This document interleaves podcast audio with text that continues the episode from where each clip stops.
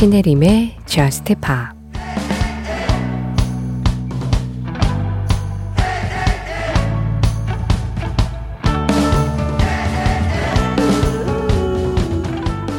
떨어지는 게 무섭다면 아래를 보지 마. 하지만 우리는 한 걸음씩 뛰어넘을 거고 어떤 게 다가오든 함께 받아들일 거야.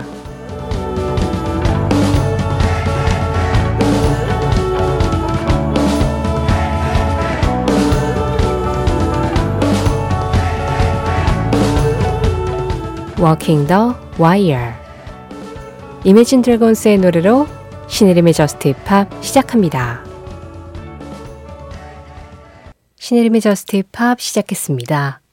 오늘은 이매진 드래곤스의 Walking the Wire 그리고 필립 필립스의 Home 이렇게 두 곡으로 문 열었어요. 가장 먼저 들으신 이매진 드래곤스의 노래는 아이디 his blissful님이 그리고 필립 필립스의 음악은 4576번님이 신청해 주신 곡이었습니다.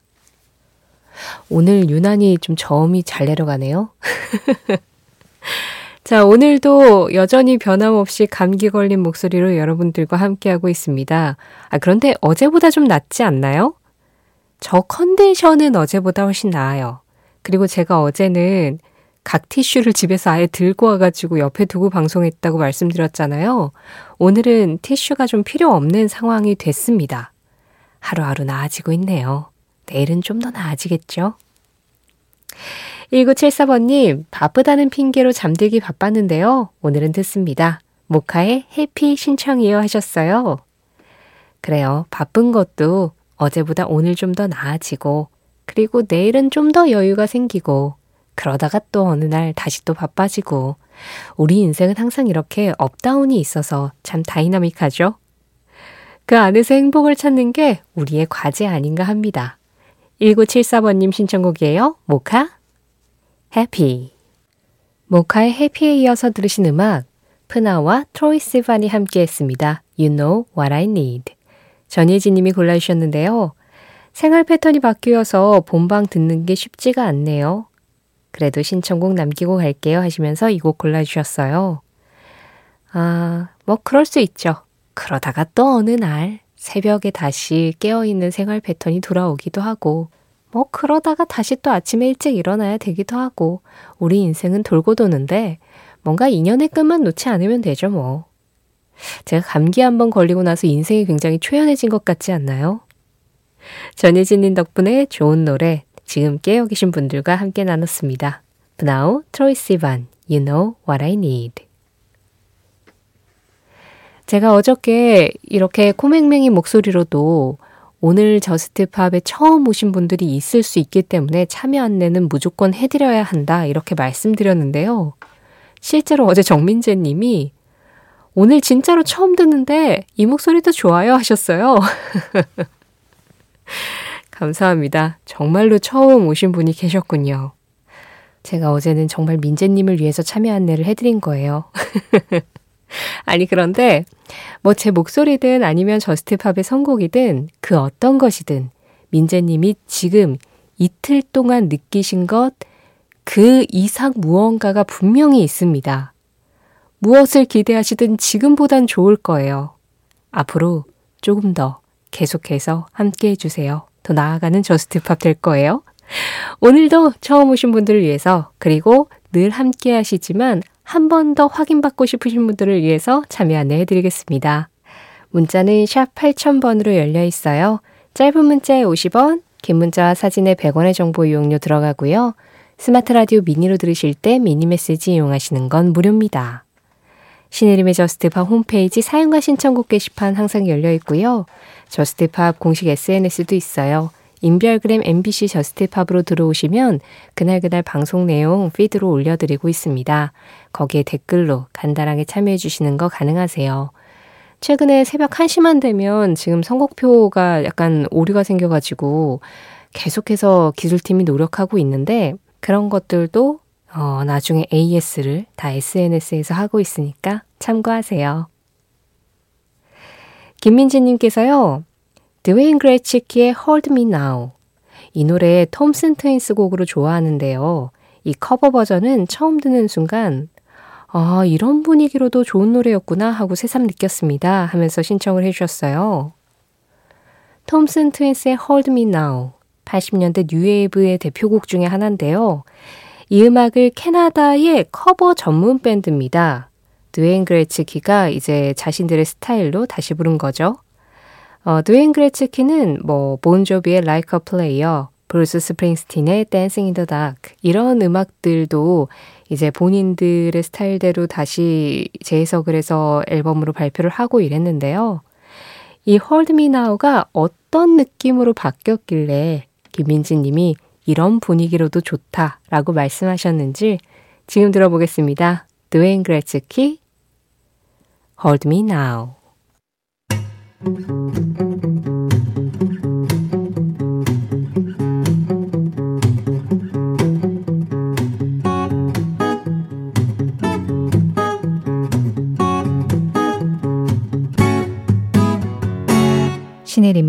저스트 파.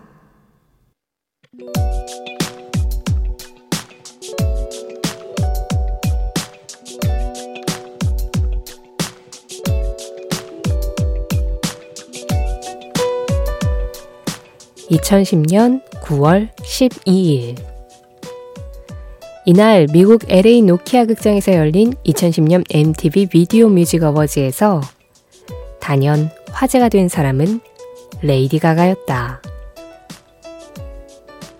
자신의 노래 Bad Romance로 13개 부문 후보에 올랐고 대상격인 Video of the Year를 수상했기 때문이다.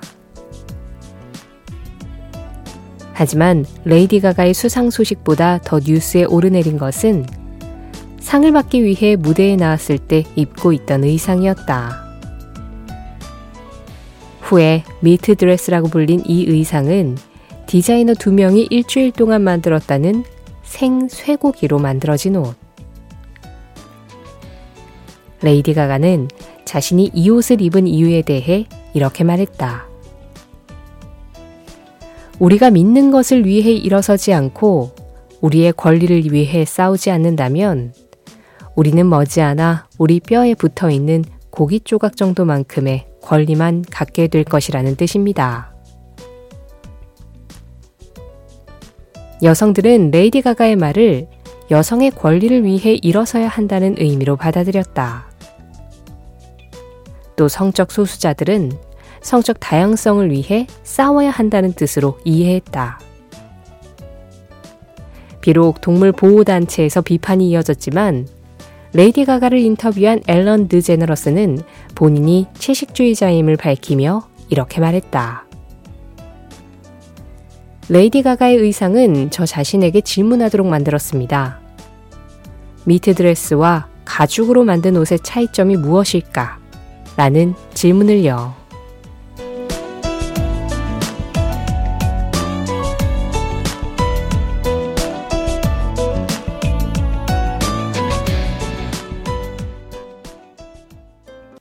그 장면, 그 음악. 오늘은 2010년 9월 12일로 가봤습니다. 레이디 가가의 Telephone과 함께 2010 MTV Video Music Awards 현장을 다녀왔는데요. 예, 지금 들으신 노래는 레이디 가가와 비욘세가 함께한 Telephone이었죠. 사실 앞선 이야기에 이어지는 음악이라면 Bad Romance를 들려드려야 맞지만 그 음악이 방송 금지곡인 관계로 같은 앨범에 있었고 또 2010 MTV Video Music Awards에서 Best Collaboration 상을 수상을 했었던 Telephone으로 대신했습니다. 이때를 기억하시는 분들이 있으실지 모르겠네요. 이게 벌써 2010년, 예, 꽤 오래된 일이었군요. 레이디 가가가 커리어 초창기에는 굉장히 독특한 무대 의상으로 화제가 됐었었죠. 뭐 거의 머리보다 더 큰 리본을 머리에 얹고 온다거나, 뭐 힐을 거의 공중부양급으로 높은 굽을 신는다거나, 뭐 인형으로 만들어진 옷, 버블로 만들어진 옷. 그러니까 매번 레이디 가가가 어떤 공식 석상에 모습을 드러낼 때마다 오늘은 또 레이디 가가가 어떤 옷을 입었을까 이런 게 화제가 됐었는데 그런데 그 중에 최고는 이때 입었었던 meat dress일 거예요. 예, 진짜 생쇠고기로 실제로 그거 방부 처리를 다 해가지고 만들었다고 하는데, 아, 그거는 정말 좀 파격적이었죠. 그런데 어, 레이디 가가가 단순히 어떤 화제성만을 위해서 계속 이렇게 모습을 바꾼 게 아니라 정말 뭔가 생각할 거리를 던지기 위해서 자기 음악에 담겨 있는 메시지를 그런 의상으로 좀 표현을 하기도 하고 또 무대로 구성을 하기도 하고 그랬다는 데에 또 의미가 있는 건데요.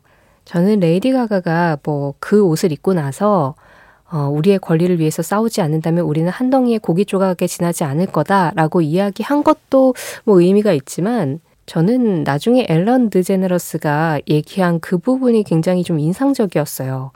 이런 생쇠고기로 만들어진 옷 누가 봐도 이상하고 약간 혐오스럽고 왜 저러지 싶지만 사실은 가죽으로 만든 옷하고 무슨 차이점이 있을까?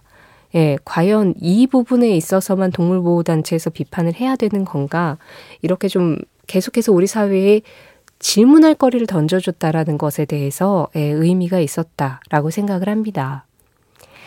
그런데 레이디 가가가 어느 순간 그런 퍼포먼스를 많이 멈췄죠. 뭐 노래 잘하는 거야. 사실 데뷔 때부터 알고 있었지만 그 이후로는 어느 정도 가창력과 음악성으로 더 승부를 보고 있는 상황인데 인터뷰를 좀 보니까요. 자신이 그 커리어 초창기 때 그렇게 이제 드러내는 모습으로서 자기가 하고 싶은 이야기를 하는 것이 그때 당시에는 그게 필요했었지만 지금은 또 시대가 달라져서 어, 오히려 너무 많은 그 컨텐츠들, 그러니까 눈에 띄는 컨텐츠들이 있기 때문에 차라리 그냥 모든 걸 덜어내고 수수하게 진짜 목소리만으로 내 이야기를 하는 게 더 사람들에게 전달이 잘 되는 시대가 왔기 때문에 이런 방식을 택한 것 뿐이다. 뭐 이렇게 이야기를 하기도 했습니다. 어쨌든 레이디 가가의 행보 하나하나마다 우리 음악계와 또 우리 문화계에 여러 가지로 좀 파격적인 그런 시선을 만들어낸 건 사실이죠. 그 장면 그 음악. 오늘은 2010년 9월 12일 2010 MTV 비디오 뮤직 어워즈 현장으로 레이디 가가의 음악과 함께 다녀왔습니다.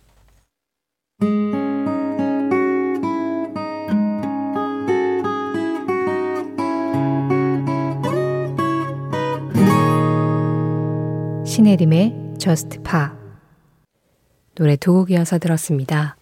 지금 막 끝난 이 음악은 로완 드레이크의 Heartbeat 0512번님 신청곡이었고요. 그보다 먼저 들으신 음악은 시물의 The Dark였습니다. 이권삼님이 골라주신 음악이었어요.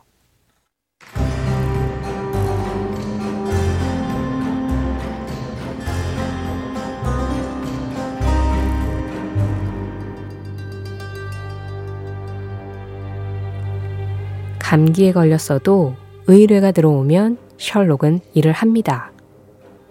음악에 관한 궁금증이 있을 때 이 노래 도저히 못 찾겠는데 찾아주세요 할 때, 이 가수 목소리 누구인지 너무 궁금해요 할 때, 그럴 때 여러분들이 의뢰를 주시면 제가 이 음악과 함께 셜록을 소환하죠.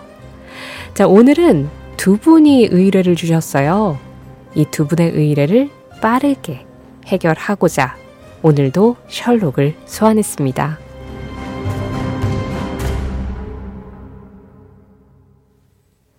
먼저 아이디 CHE78님.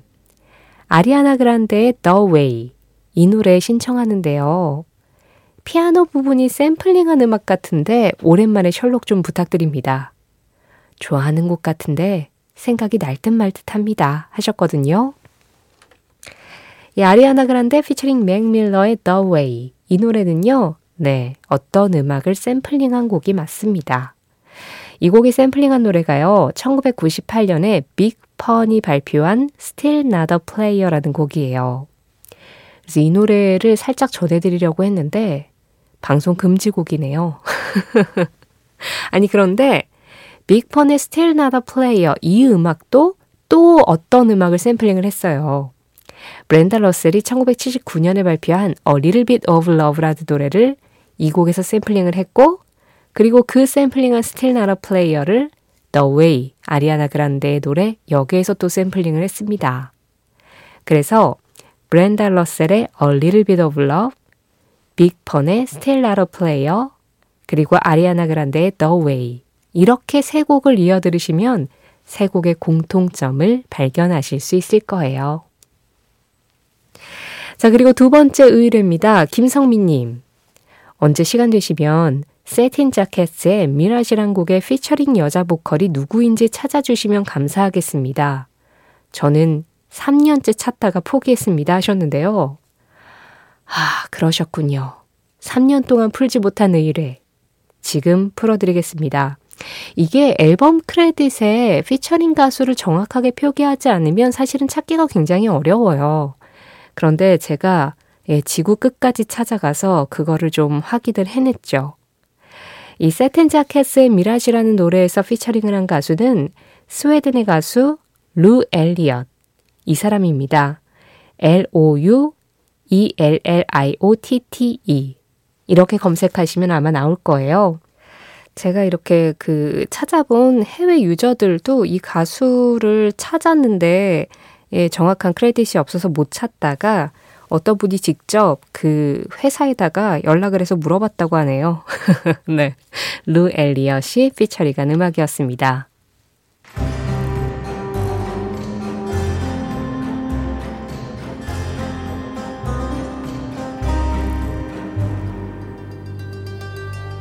오늘도 이렇게 두 분의 의뢰를 해결해 드렸습니다. 비록 감기 걸린 셜록이었지만 굉장히 만족스럽네요. 자, 그리고 그 의뢰의 끝. 이 두 곡의 음악 같이 들어야죠. 아이디 CH78님이 신청하신 아리아나 그란데 피처링 맥 밀러의 The Way. 그리고 김성민님이 애타게 찾으신 Satin Jackets 피처링 루 엘리엇의 Mirage. 이렇게 두 곡 이어서 들을게요.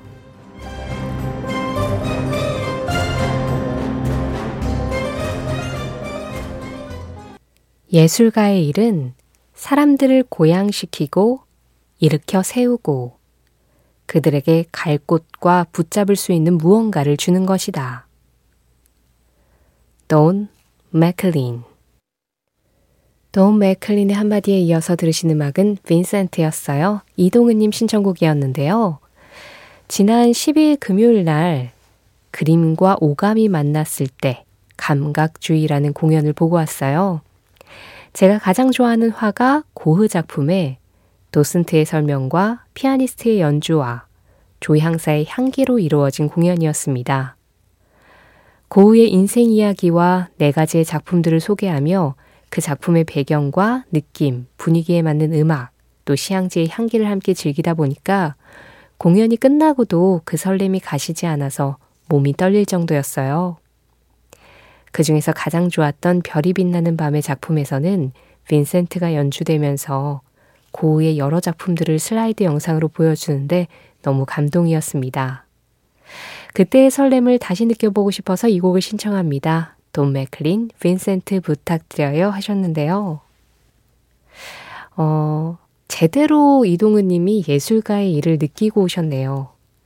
예술가의 일은 사람들을 고양시키고 일으켜 세우고 갈 곳과 붙잡을 수 있는 무언가를 주는 거라고 돈 맥클린이 말했잖아요. 이 모든 것을 오감으로 느끼고 오신 것 같은데요.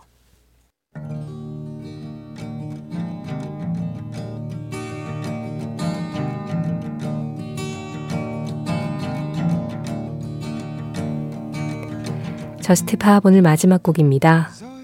닉 드레이크, 핑크문. 이 음악 전해드리면서 인사드릴게요. 지금까지 저스트 팝이었고요. 저는 신혜림이었습니다.